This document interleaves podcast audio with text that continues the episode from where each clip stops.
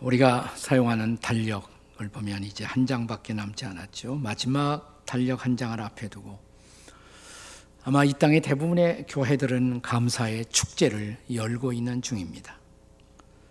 전통적인 추수감사일은 미국에서 시작되었기 때문에 미국에서는 11월 마지막 떨스디 목요일이 추수감사일입니다. 그 전통을 따라 이 땅에 와서 선교하던 미국 선교사님들의 영향으로 한국 교회는 11월 셋째 주나 혹은 마지막 주일에 추수 감사절을 지켜왔습니다만은 최근에 와서 한국 교회에서는 그 시기를 조금 앞당겨 한국의 전통적 명절인 추석을 지난 9월 말이나 혹은 10월 중에 추수감사절을 지키기도 합니다. 우리 교회도 그렇게 선택을 한 것으로 보여집니다. 제가 담임 목사 시절에는 11월 말에 항상 해왔는데 최근에 10월로 옮겨서 지키고 있습니다. 그것은 또한 구약 성경에서 추수에 대한 감사를 표현하는 구약의 명절인 초막절, 그 초막절이 한국의 추석과 비슷한 시기임을 고려한 선택이기도 했습니다. 감사절을 언제 지키느냐 이것은 중요한 것이 아니에요. 우리가 한 해를 과연 감사한 마음으로 마무리할 수 있느냐가 훨씬 더 중요한 것입니다. 우리가 그동안 팬데믹 시대 코로나를 겪어오면서 우리는 과연 아직도 하나님에게 감사할 이유가 있는가? 그렇다면 우리는 그 감사를 어떤 방식으로 표현해야 마땅하겠습니까? 우리가 한국교회 역사를 보면 아주 가슴 뜨거운 감사를 실천한 한 해가 있었습니다. 대부분의 사람들은 그 어, 해를 기억하지 못합니다만은 교회 역사 속에 남아 있는 한 해 1932년입니다. 어, 저도 태어나기 전에요. 여러분도 다 태어나기 대부분 전일 것입니다. 1932년 일제 강점기 시절에 일어났던 사건입니다. 지금 우리가 코로나와 힘겨운 싸움을 싸우고 있습니다만은 당시에 이 땅에 살고 있던 민중들은 정치적으로 일본의 압제에 시달리면서 또한 결핵이라는 무서운 병과 더불어 싸우고 있었습니다. 수많은 이 땅의 민중들이 결핵병에 걸려 속절없이 죽어가는 모습을 보고 안타까워하던 선교사님 한 분이 계셨어요. 닥터 셔우드 홀이라는 분입니다. 이분이 쓴 유명한 책이 있어요. 닥터 홀의 조선 회상. 아, 저도 이 책에 추천의 글을 썼습니다만은 꼭 여러분에게 읽어보시도록 추천하고 싶은 책입니다. 우리가 이 책에 보면 그의 아버지 어머니 때 벌써 이 가문의 이 땅을 향한 섬김이 시작되었습니다. 그의 아버지가 윌리엄 제임스 올, 아, 그분은 이 땅에 와서 3년 동안 섬기다가 아, 소위 장티부스로 세상을 떠나십니다. 겨우 3년 봉사하고 아, 이 전염병 때문에 예, 떠나시게 되었어요. 하지만 그의 아내 닥터 홀의 어머니인 로제타 홀이라는 이름도 많은 분들이 아마 기억을 하실 것입니다. 로제타 홀은 이 땅에 남기로 결정합니다. 남편이 떠났지만 자기의 아이들과 함께 이 땅을 지키고 이 땅의 사람들을 섬기기로 결심합니다. 그 아내도 의사였어요. 그래서 처음에 한국에서의 의료 선교는 지금의 세브란스, 과거의 광해원 거기서 시작이 되었습니다만은 아직도 많은 민중들이 혜택을 받지 못하는 모습을 보고 조금 후에 도착한 의료 선교사들이 동대문 쪽으로 와서 어, 클리닉을 열고 섬기기 시작했습니다. 이때 바로 로제타 홀이 바로 거기에서 섬긴 것입니다. 이 동대문에서 섬기던 작은 진료소가 나중에 그 둘로 갈라져요. 한쪽은 신촌 쪽으로 가서 2대 부속병원이 되고 또 고려대학 쪽으로 가서 고대 고려대학교 의과 대학에 전신이 된 것이 바로 동대문 클리닉입니다. 근데 그 아들도 어, 자기 아버지 어머니를 이어서 이 땅에 의술로 이 땅의 사람들을 섬기기로 결심합니다. 그는 어, 의료 어, 연수를 받고 다시 이 땅에 와서 황해도 해주 지금은 북한 땅입니다만 황해도 해주에 처음으로 결핵 요양원을 열었습니다. 근데 문제는 그 당시에 결핵약이 굉장히 비쌌고 또 이러한 요양원을 운영한다는 것 자체가 굉장히 힘겨운 일이었어요. 아, 천문학적으로 운영비가 들어가고 있었습니다. 그때 닥터 홀은 쇼드 홀은 잠시 안식년을 떠났다가 크리스마스 실이라는 아이디어를 얻고 이 땅으로 다시 돌아옵니다. 크리스마스 실. 여러분 익숙하죠? 크리스마스 실은 지금도 발행되고 있으니까 지금은 별로 뭐 그렇게 큰 인기가 없습니다만은 저희들이 학교 다닐 때만 해도 성탄절 가까우면 다 크리스마스 실을 우리가 구입하곤 했죠. 크리스마스 실 아시는 분 손 들어봐요 한번. 다 알긴 다 아시네. 네. 모르는 분도 있어 가끔 크리스마스 실. 네, 그는 어, 이 땅에 돌아와서 동료 선교사들과 그리고 이 땅의 관리들을 설득하기 시작했습니다. 결핵 퇴치를 위해서 한번 대대적으로 크리스마스 실 운동을 하자고. 1932년 그 해에 아, 감사절을 가까우면서 우리가 감사한 마음으로 또 동료 선교사들에게 그냥 우리끼리 모여서 잔치하고 끝내지 말고 감사한 마음으로 우리가 지금 계획하고 있는 크리스마스를 사는 캠페인을 하자 이렇게 운동을 벌였습니다. 처음에 크리스마스실에 이제 어떤 우표에다가 이렇게 그림을 그리잖아요. 처음에 그린 그림은 뭐냐면 거북선이었어요. 거북선. 근데 당시 일제가 일본 정부가 그것을 허락할 리가 없죠. 왜냐하면 거북선 때문에 일본 사람들이 혼났잖아요. 이순신 장군 때문에. 그래서 그것이 통과가 안 되자 그 대신 거북선 대신에 크리스마스실 첫 번째 크리스마스실에 올린 그 그림이 남대문이었습니다. 남대문. 바로 스크린에 보이는 것이 첫 번째 이 땅에서 발행된 크리스마스 실이에요. 남대문이 있잖아요. 그 아래 보면 뭐라고 썼냐면 한문으로 해주 결핵 요양원 이렇게 써 있습니다. 해주 결핵 요양원. 뭐 그 후에는 어, 해주 결핵 요양원을 빼고 전국적인 이제 크리스마스 실 운동이 보급되게 되었습니다. 자, 이것을 어, 그 1932년에 발행하면서 이 크리스마스 실의 취지를 이해하는 선교사들에게 적극적으로 이 시를 사달라고 미션 스쿨에서 먼저 해달라고 예, 크리스마스 시를 12월 3일 날 발행이 되고 그 첫 번째 시를 구입한 사람이 네, 이 땅에 온 유명한 선교사 네, 배제학당을 시작하고 정동제일교회를 시작했던 아펜셀러가 첫 번째 크리스마스 시의 구입자가 됩니다. 그 교회를 중심으로 또 미션 스쿨을 중심으로 결핵 퇴치 운동이 시작되었고 마침내 이 땅에서 우리는 결핵을 극복하게 된 것이에요.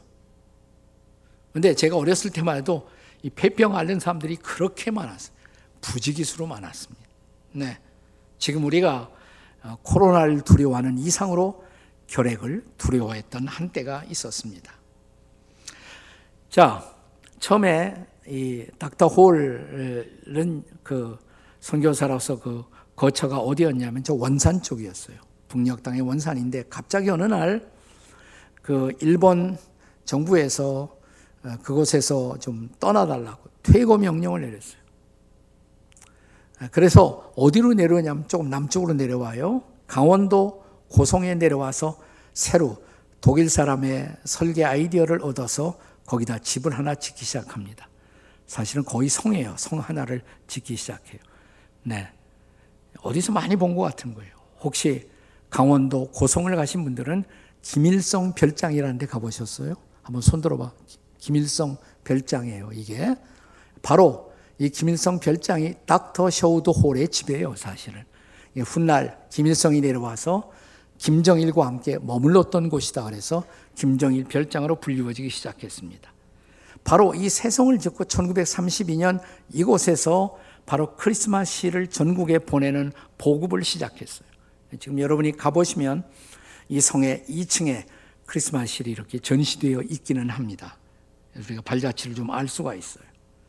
자, 그래서 1932년 땡스기빙 추수감사절과 성탄절을 통해서 결정적으로 이 땅의 결핵을 극복하는 퇴치 운동이 시작된 것입니다. 먼 훗날 시간이 흘러간 후에 대한민국 정부와 대한결핵협회에서는 닥터훌 일가를 카나다에서 초청해서 정식으로 그분에게 감사의 마음을 표하기도 했습니다. 자, 이 크리스마스 실 운동으로 수많은 결핵 환자 들이 결핵을 극복하고 그리고 한 걸음 더 나가서 그들이 예수님의 제자가 되는 기적이 이 땅에서 일어났던 것입니다. 그런데 오늘 우리가 함께 읽은 본문에는 예수님을 만난 10명의 나환자들이 경험한 기적이 기록되고 있습니다. 예수님이 지나가신다. 그 소식을 듣고 10명의 나환자, 지금 우리가 한센병 환자라고 부릅니다만은 그들이 일제히 예수 선생님이여 우리를 불쌍히 여기소서 이렇게 소리칩니다. 그리고 10명이 다 깨끗함을 치유를 받습니다. 그런데 그 중에 오직 한 사람, 10명 중에 한 사람만이 예수님께 돌아와 감사를 표현합니다. 그때 주신 예수님의 말씀, 17절의 말씀을 보겠습니다. 같이 읽습니다. 시작. 예수께서 대답하여 이르시되 열 사람이 다 깨끗함을 받지 아니하였느냐? 그 아홉은 어디 있느냐? 여기 중요한 질문이 있습니다.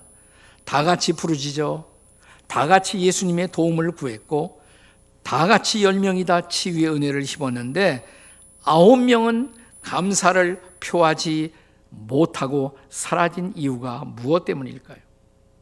이 아홉이 감사하지 못한 이유, 어쩌면 오늘 우리가 우리의 마음에서 감사를 잃어버리고 있는 동일한 이유일지 모릅니다.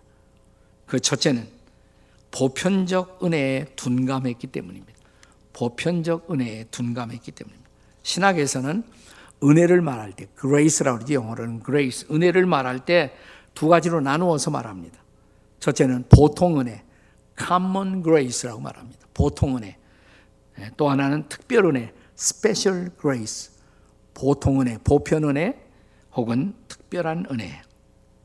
예컨대 우리가 자연적으로 누리는 은혜, 저 태양, 호흡하는 공기, 빛, 바람, 비와 눈 이런 것들은 하나님이 믿는 사람과 안 믿는 사람들을 차별하지 않고 똑같이 허락하시죠. 이런 것을 보통 은혜 혹은 보편 은총이다 이렇게 읽었습니다. 예수님이 마태복음 5장 45절에서 말씀하십니다. 우리 같이 읽어보겠습니다. 시작. 하나님이 그 해를 악인과 선인에게 비추시며 비를 의로운 자와 불의한 자에게 내려주심이라. 하나님이 태양빛을 예수 믿는 사람에게만 싹 비치고 그렇지 않죠. 믿는 사람이나 믿는 사람이나 똑같이 태양을 허락하십니다. 비를 내리실 때 의로운 사람과 불의한 사람을 차별하지 않고 똑같이 비를 내리십니다. 이런 경우들이 보통 은혜 혹은 보편 은총의 케이스들인 것입니다. 근데 이런 경우에 누구나 누리는 은혜이기 때문에 문자 그대로 보편적 은혜이기 때문에 사람들은 특별한 감사를 느끼지 않습니다.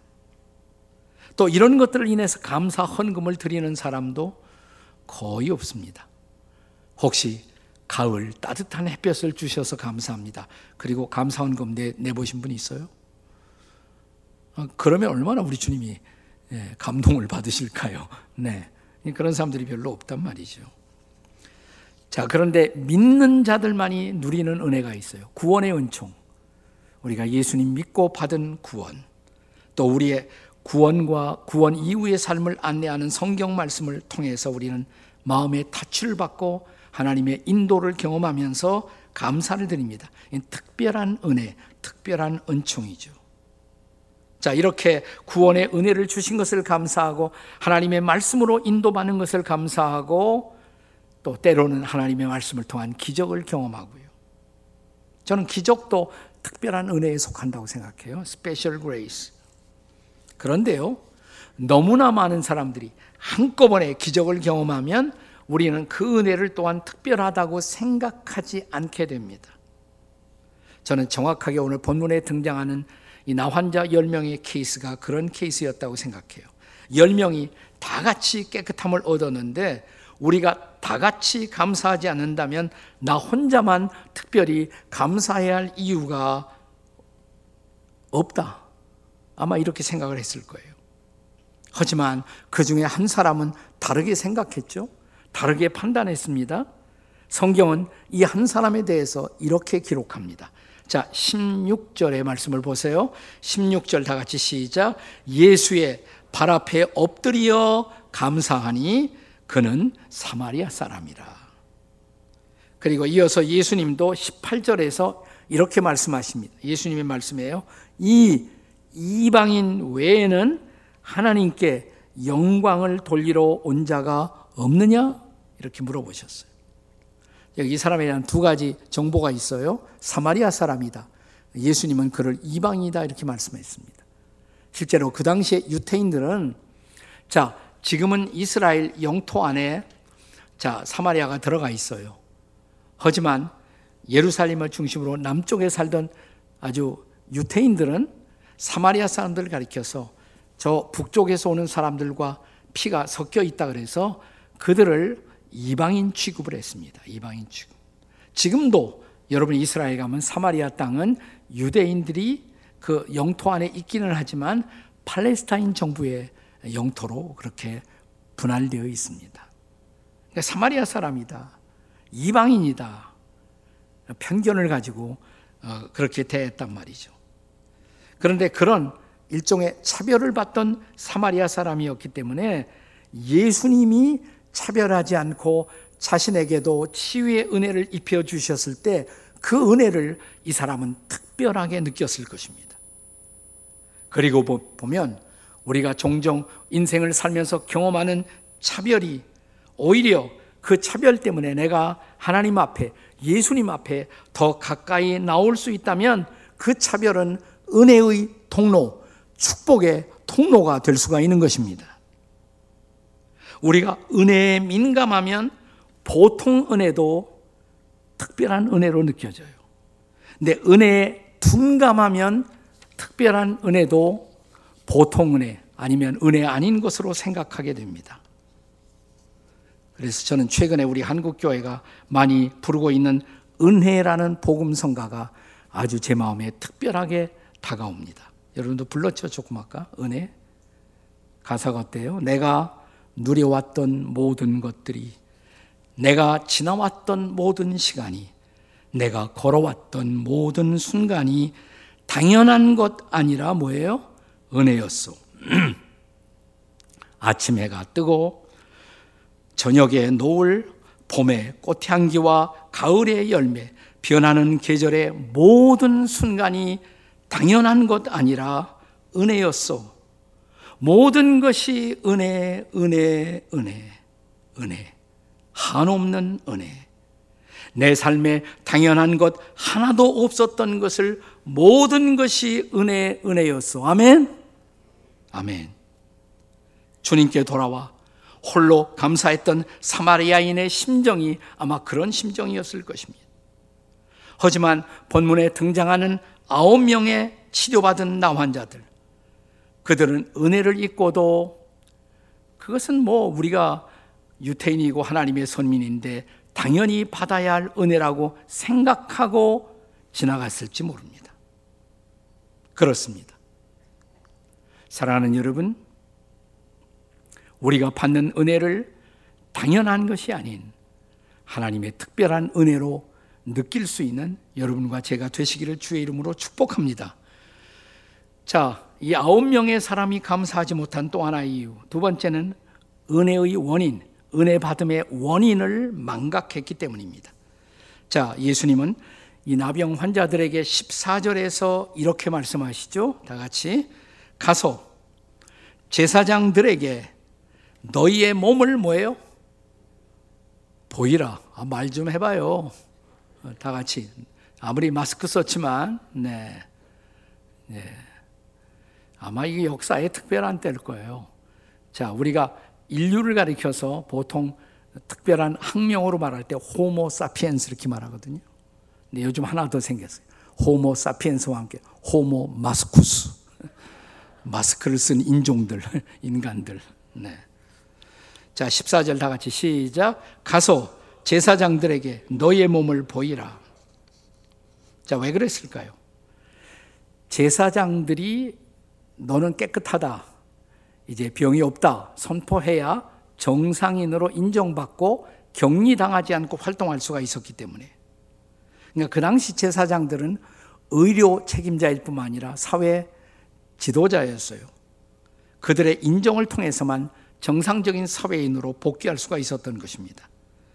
근데 이 사람들, 나환자들은 예수님의 말씀에 순종하여 그렇게 했고, 이제 치유받은 자로 공인될 수가 있었습니다. 그것은 은혜를 받은 결과였어요. 결과였고, 이제부터 그들은 은혜의 결과를 누리기 시작합니다. 정상인으로 인정받기 시작했기 때문에. 그런데 그 순간, 은혜의 결과를 누리기 시작한 그 순간, 그들은 은혜의 원인, 원천을 망각하는 것입니다. 그 은혜의 원인, 원천은 예수님이잖아요. 그래서 본문 에 나타난 아홉 명처럼 우리가 되지 않으려면 망각을 예방하는 기억을 사용할 줄 알아야 합니다. 그래서 성경은 끊임없이 감사를 망각하고 있는 우리들에게 은혜를 망각하지 말라. 은혜를 잊지 말라. 이렇게 말씀하고 있습니다. 자, 우리에게 비교적 익숙한 시편 103편 2절이야 5절의 말씀을 다 함께 읽겠습니다. 다 같이 시작. 내 영혼아 여호와를 송축하며 그의 모든 은택을 잊지 말지어다.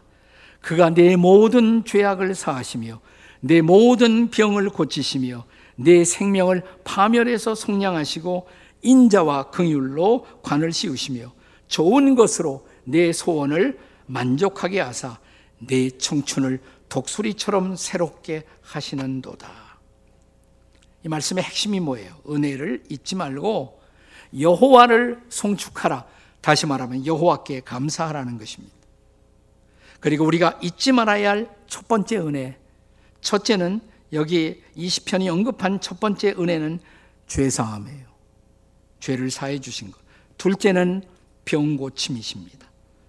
우리가 시편이 103편의 서두에 보면 다윗의 시 이렇게 기록되어 있습니다. 20편이 성경 편집자의 의도 그대로 다윗의 시였다면 다윗은 평생을 통해서 얼마나 많은 감사의 제목이 있었을까요? 요즘 우리가 뭐 감사 캠페인을 쭉 교회에서 하고 있습니다만은 이 다윗은 문자 그대로 드라마틱한 인생을 산 사람이에요. 감사할 제목이 많았어요. 자, 거장, 거인, 골리앗을 넘어뜨리고 물리치게 하신 은혜 얼마나 감사했어요. 또 자기가 섬기는 그 나라를 유다 왕국을 결정적인 위기에서 구출할 수 있었던 은혜 그런데 그거 다 제껴놓고 첫 번째 은혜가 뭐냐면 죄사함의 은혜예요. 모든 죄악을 내 모든 죄악을 사하심. 예, 다윗은 하나님이 기뻐한 지도자였지만 완벽한 사람은 아니고 그에게도 범죄가 있었단 말이죠. 그런데 하나님이 그것을 용서해 주셨어요. 자기를 받아 주셨어요. 감사합니다. 그리고 그도 인생으로서 병을 할 때가 여러 번 있었단 말이죠. 근데 하나님이 고쳐주셨어요. 너무 감사했거든요. 그리고 무엇보다 자기 인생이 황혼의 늙음에도 불구하고 젊은 날처럼 독수리처럼 아직도 나를 쓰시는 하나님의 은혜. 감사합니다. 이 다윗의 감사예요. 그는 어느 날 하나님을 예배하는 성막에 들어가 엎드리면서 하나님께 이런 고백을 합니다. 사무엘하 7장 18절의 말씀입니다. 7장 18절 함께 읽습니다. 시작. 다윗 왕이 여호와 앞에 들어가 앉아서 이르되 주 여호와여 나는 누구이오며 내 집은 무엇이기에 음. 하나님 도대체 내가 누구이기에 내 집이 무엇이기에 그냥 양치던 천한 목동이었어요. 목동 그러면 낭만적이지만 이스라엘에서는 아주 천한 직업에 속해 있었습니다. 그런데 나를 선택하시고 나를 붙들어 쓰셔서 지금 왕이 되기까지 여기에 이르게 하신 하나님 그는 왕이라고 자만하지 않고 지금까지 자기 인생에 베푸신 은혜를 기억한 것이에요. 은혜의 원천을 기억한 것입니다. 하나님 감사합니다. 아홉 명과 달랐어요. 한 사람 사마리아인 같은 영성을 다윗은 가지고 있었던 것입니다. 자, 아홉 명이 감사하지 못한 마지막 이유 세 번째 구세주 대한 믿음이 없었기 때문입니다. 예수님이 구세주라는 믿음이 없었어요. 자, 죽게 돌아와 감사할 수 있었던 사마리아 출신의 나병 환자에게 어, 본문에서 마지막으로 예수님이 하신 말씀 19절입니다. 같이 읽습니다. 19절 시작. 그에게 이르시되 일어나 가라 내 믿음이 너를 구원하였느니라. 여기에서 구원은 육체의 구원이 아니에요. 영혼의 구원이죠. 그는 육체만 새로워진 것이 아니라 영혼도 새로워진 것입니다. 그의 감사는 믿음으로 말미암은 것이었습니다. 믿음으로 그는 육체의 치유를 받았어요. 그런데 동일한 믿음으로 영혼의 치유까지, 영혼의 구원까지 경험한 것입니다. 그리고 그는 이제 구원받은 자로 일어나 인생의 새로운 여정을 걷게 된 것입니다. 그는 메시아 대신 예수님을 육체의 치유자뿐만 아니라 영혼의 구세주로 믿게 된 것입니다. 결국 예수를 구세주로 믿는 믿음이 그의 육체와 영혼, 그의 전인을 구원하는 것입니다. 반면에 오늘 본문의 아홉 명은 육체의 치유는 받았어요. 그러나 영혼의 구원은 받지 못하고 남은 인생의 길을 갔던 것입니다. 저는 본문에서 아홉 명의 나병 환자들에게도 예수님에 대한 어느 정도의 어떤 믿음은 있었다고 생각을 해요. 왜냐하면 자, 그들이 고쳐달라고 불쌍히 여겨달라고 소리쳤을 때 예수님이 14절에 사신 말씀이 가서 너희의 몸을 제사장들에게 보여주라 라고 말씀하셨을 때 그 말씀을 믿고 갔잖아요. 그 말씀을 믿고. 아, 우리가 아마 제사장에 가면 무슨 일이 일어날 모양이지? 믿고 가다가 치유를 받은 거예요. 하지만 그분이 우리들의 육체는 치료했지만 우리의 영혼까지 구원할 자로는 믿지 못했다는 것입니다. 자, 우리는 종종 교회에 나오는 교인들 가운데 어, 예수를 확실하게 알고 믿지 못해도 그냥 예수님 믿고 하나님 믿으면 손해볼 거 없지. 실제로 또 어떤 은혜, 기도의 응답도 받고 또 이 아홉 명의 나환자들처럼 육체의 치료도 병이 낫는 그런 경험도 할 수가 있습니다. 그렇다고 그 사람이 크리스천인가?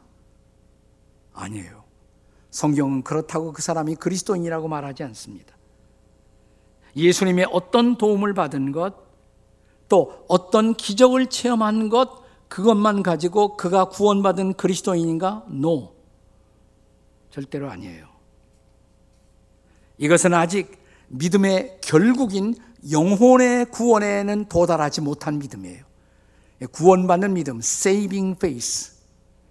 그 믿음을 가지려면 예수님을 내 영적인 구세주로 분명히 믿어야 한단 말이죠.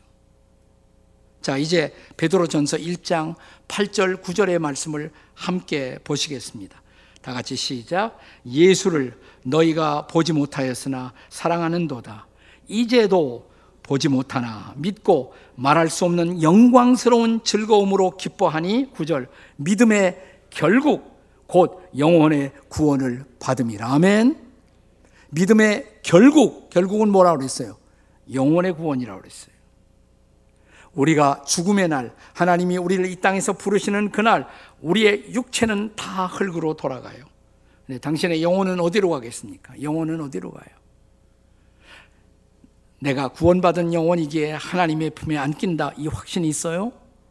가장 중요한 질문이에요.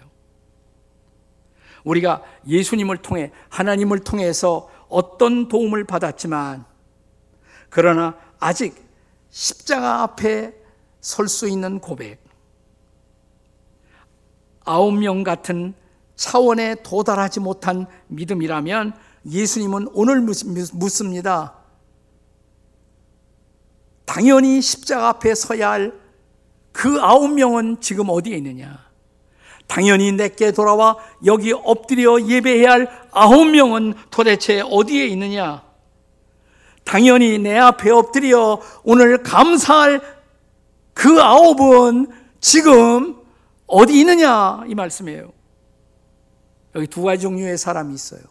아홉에 속한 자. 그냥 막연히 믿고 있는 사람. 그리고 막연히 아, 하나님 믿고 내가 도움도 받았지. 그러나 예수님의 구주 되심에 대한 분명한 신앙 고백이 없고 그분을 향한 감사가 없는 아홉 명에 속한 자들이 아니신가요? 아니면 내가 세상적으로 별 볼 일 없지만 때로는 차별도 받지만 사마리아인처럼 그분이 내 육체의 구세주일 뿐만 아니라 영혼의 구세주임을 알고 그분 앞에 엎드려 진정한 감사를 드리는 자. 당신이 바로 그런 사람이십니까? 그런 참된 그리스도인이신가요? 그렇다면 이 11월이 다가는 이 시즌 가슴 벅찬 감사로 예수님을 경험하는 여러분과 제가 되시기를 주의 이름으로 축복합니다. 아멘. 기도하시겠습니다.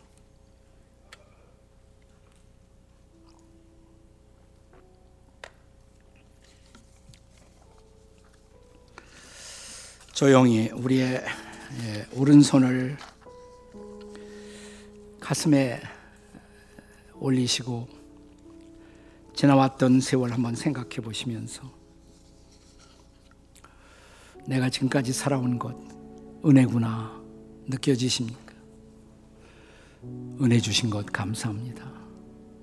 그 은혜를 보답하며 살겠습니다. 아니면 아직도 내 가슴이 차갑고 무겁고 답답하기만 하신 분 계십니까? 혹시나 은혜를 망각했기 때문은 아닌지, 은혜를 잊었기 때문은 아닌지 생각해 보면 모든 것이 은혜였는데 내가 이 땅에 태어나 사는 것 어린아이 시절과 지금까지 내가 숨 쉬며 살아오며 꿈을 꾸었던 내 인생 당연한 것 아니라 은혜였습니다. 감사합니다. 감사를 받아 주시옵소서. 이 시간 가슴 뜨거운 감사를 주님 앞에 고백하십시다. 그리고 감사를 회복하십시다. 감사함으로 이 한 해를 마무리하십시다. 감사함으로 새로운 한 해, 새 인생을 다시 기다리십시다. 주님, 다 같이 주님, 주님, 감사합니다. 다 함께 감사의 고백을 드리시겠습니다. 주님, 감사합니다. 오늘 우리가 감사한 마음으로 주님 앞에 나오 우리 인생을 주 앞에 바칩니다. 우리의 가슴 벅찬 감사를 받으시고 감사의 찬양을 받으시며 우리 인생 가운데 하나님의 뜻을 이루어 주시옵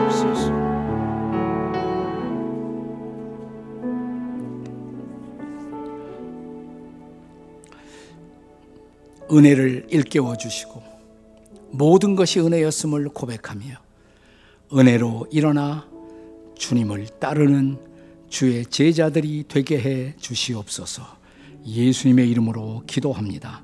아멘.